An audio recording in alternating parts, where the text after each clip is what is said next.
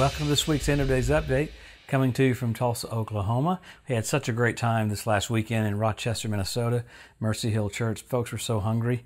Uh, good to be back in Tulsa. And if you're anywhere near Tulsa this weekend, we'll be speaking at Fire for the Nations at World Outreach. That's such a big missions conference, really uh, over the top every single year. We'll be there Sunday night speaking and attending all the other days. It'll be a great conference if you can come join us. So we're coming to you every week to look at the different things that point to the coming of the Lord, uh, specifically the Ezekiel 38 war, because you know the rapture is signless. Second coming has tons of signs. I mean, think about it. For every one verse there is about the first coming of the Lord, eight times more about the second coming. Paul talked about the baptism 12 times, coming of the Lord 52 times. So it's the theme of the book. He died, God raised Jesus from the dead, and he's coming back. So we look at uh, the literally the setup of nations. In the last three or four weeks specifically, there have been alliances that have been bold right in front of us uh, uh that'll basically connect the dots for the Ezekiel 38 war. It's almost like weird that you're even seeing that because you think they would keep things hidden, but things aren't even hidden anymore. I mean, China basically said, if you, if our senators come to Taiwan, we're going to start war. They warned of war this last week. Well, our senators went there today, so nothing happened. Uh, but I mean, just the things that they had Chinese fighter planes buzzing all over Taiwan. Uh, you had uh, cyber attacks on the president of Taiwan. So crazy stuff there. But what's even wilder is is probably the stuff with Iran and Israel. I mean, Iran. Remember, we talked about how last week Putin and got together with Iran's president and Turkey's president. Uh, that alliance right there is the alliance for the Ezekiel 38 war. So I didn't even talk about it last week. I forgot. Uh, Israeli Mossad got caught planting a bomb at one of uh, Iran's nuclear facilities. Now, why would they do that? Because Iran, Iran publicly came out and said we have enough uh, weapons grade uranium plutonium for a nuclear weapon, and even even said it last week. Uh, Ehud Barak, the old prime minister, said, "Oh, we're okay with a, a nuclear Iran." It's absolutely crazy because they publicly came out and said they will make New York City a hellish uh, ruins. And it's like, wow, why? Because we started putting more sanctions on their oil because they've been swapping oil from an Iranian ship to a Iraqi ship, basically to circumvent the sanctions so they could keep having money. Well, America's gone in and placed sanctions on those. So Iran said, okay, this is what we're going to do. We're going to blow up uh, New York City. I mean, think about a nation uh, literally threatening another nation with one of their major cities. So absolutely insane there.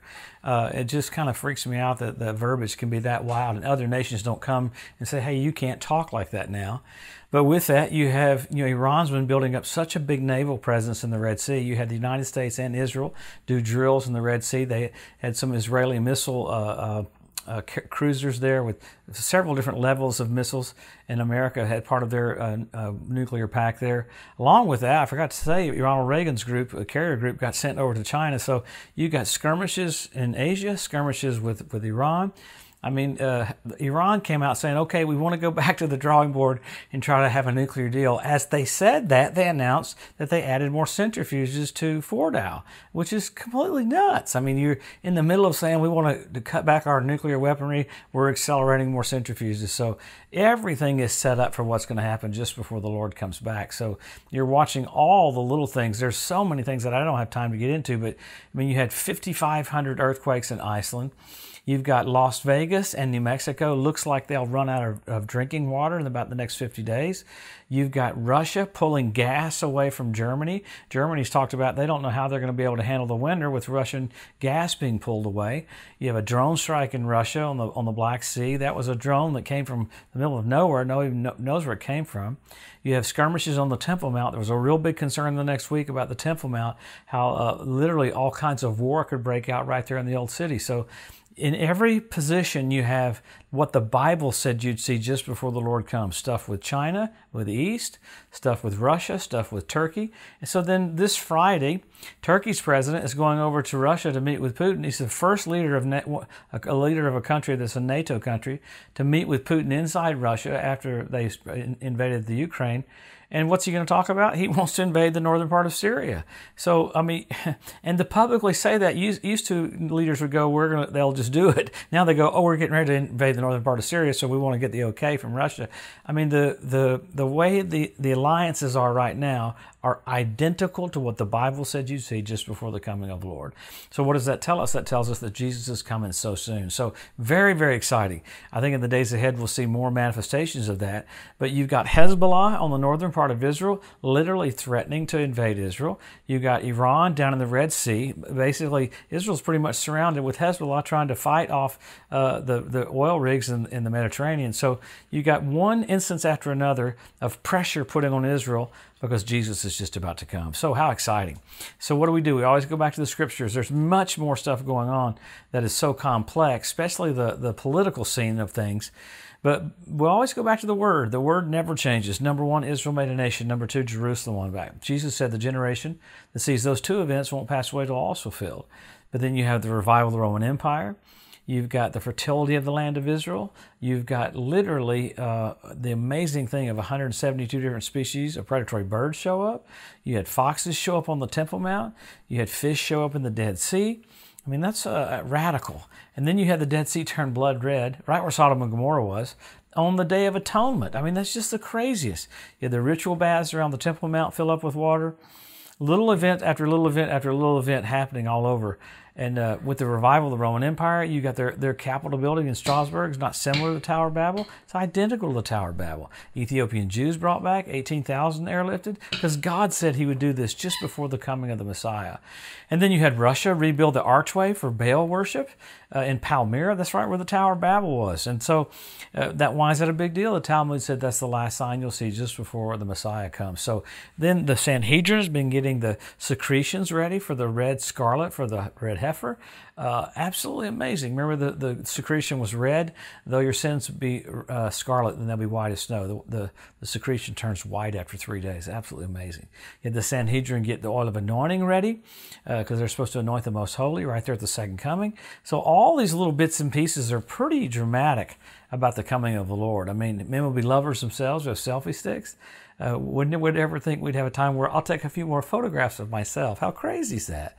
So sign after sign after sign after sign. I mean, Rabbi Yitzhak Kaduri prophesying about Israel being ruled by two Benjamins. That was prophesied about 15 years ago. It came to pass last year. So little bitty prophecies that are a big deal. The Pope, I mean Bishop Malachy, seeing what Pope would be on the earth, all the, the coming of the Lord, he got 114 out of 114. The History Channel said that's statistically impossible. Only a God can do that. So, how blessed are we that, that God's our dad? So, we get into all this stuff because He loves you so much. He wants you encouraged, He wants you strengthened, He wants you happy, He wants you hopeful, He wants you accelerate. All this is about an acceleration mentality. You know, oftentimes people go, well, that's an escapism. No, when you see the finish line, you run faster. All these things point to Jesus is just about to come. So, when the Lord said these things, He said, Lift up your heads. When you see these things, lift up your heads, your redemption draws nigh indicating he doesn't want you downtrodden. He wants you full of joy, full of expectancy. You're about to see the king. So, how amazing is that? You got signs and you got signals. You had blood red moons on Passover and Tabernacles. several years ago, you had four in a row uh, on Passover and Tabernacles. NASA calls it a tetrad. When's the last time you had four in a row on Passover and, and Tabernacles? 1967 when Jerusalem was won back. 1948 when Israel was made a nation, 1492 at the Edict of Expulsion when the Jews were kicked out of Spain. So you have significant dates with God dealing with Israel. And then after that, man, you have the Bethlehem Star. That's the coolest thing. You had Jupiter, Regulus, Venus come together. At the birth of Jesus, the constellation was Virgo. I love it. I've talked about it lately how Regal uh, had retro- retrograde motion. It looks like it's going backwards, but its retrograde motion formed a crown over Jupiter. It crowns Jupiter a king planet. Why? The king has come and he died for us. God raised him from the dead, but the king's just about to come back. You talk about protocol. You talk about opulence. You talk about amazing, where the, the stars will fold back. The heavens will not give its light anymore. At the entrance of Jesus of Nazareth to the earth, we'll be right there with him on white horses. Wow. We get raptured. We get caught up, go with him into the sky. We're there for seven years for the marriage supper of the Lamb. And uh, and the judgment seat of Christ, and then we come back at the second coming on white horses. I've never flown on a horse, but I'm open for it. Praise the Lord. So we have great things ahead, and the rapture is not an ending; it's a beginning. We're tasting of the powers of the world to come. We got a thousand years where we'll be functioning in things we're functioning in now, but in glorified bodies. So wonderful wonderful things ahead. Colleen and I want to thank you for all your support and all your prayers. Uh, we want to get the message out. Aren't you blessed that we can all tell how close we are to seeing the King? Let that expectancy and excitement give you fuel to be a soul winner, to live right, do the will of God, and with great joy, you look into His face knowing that you uh, accelerated into what you were called to do right before the coming of the Lord. Have a blessed week. We'll see you next Wednesday.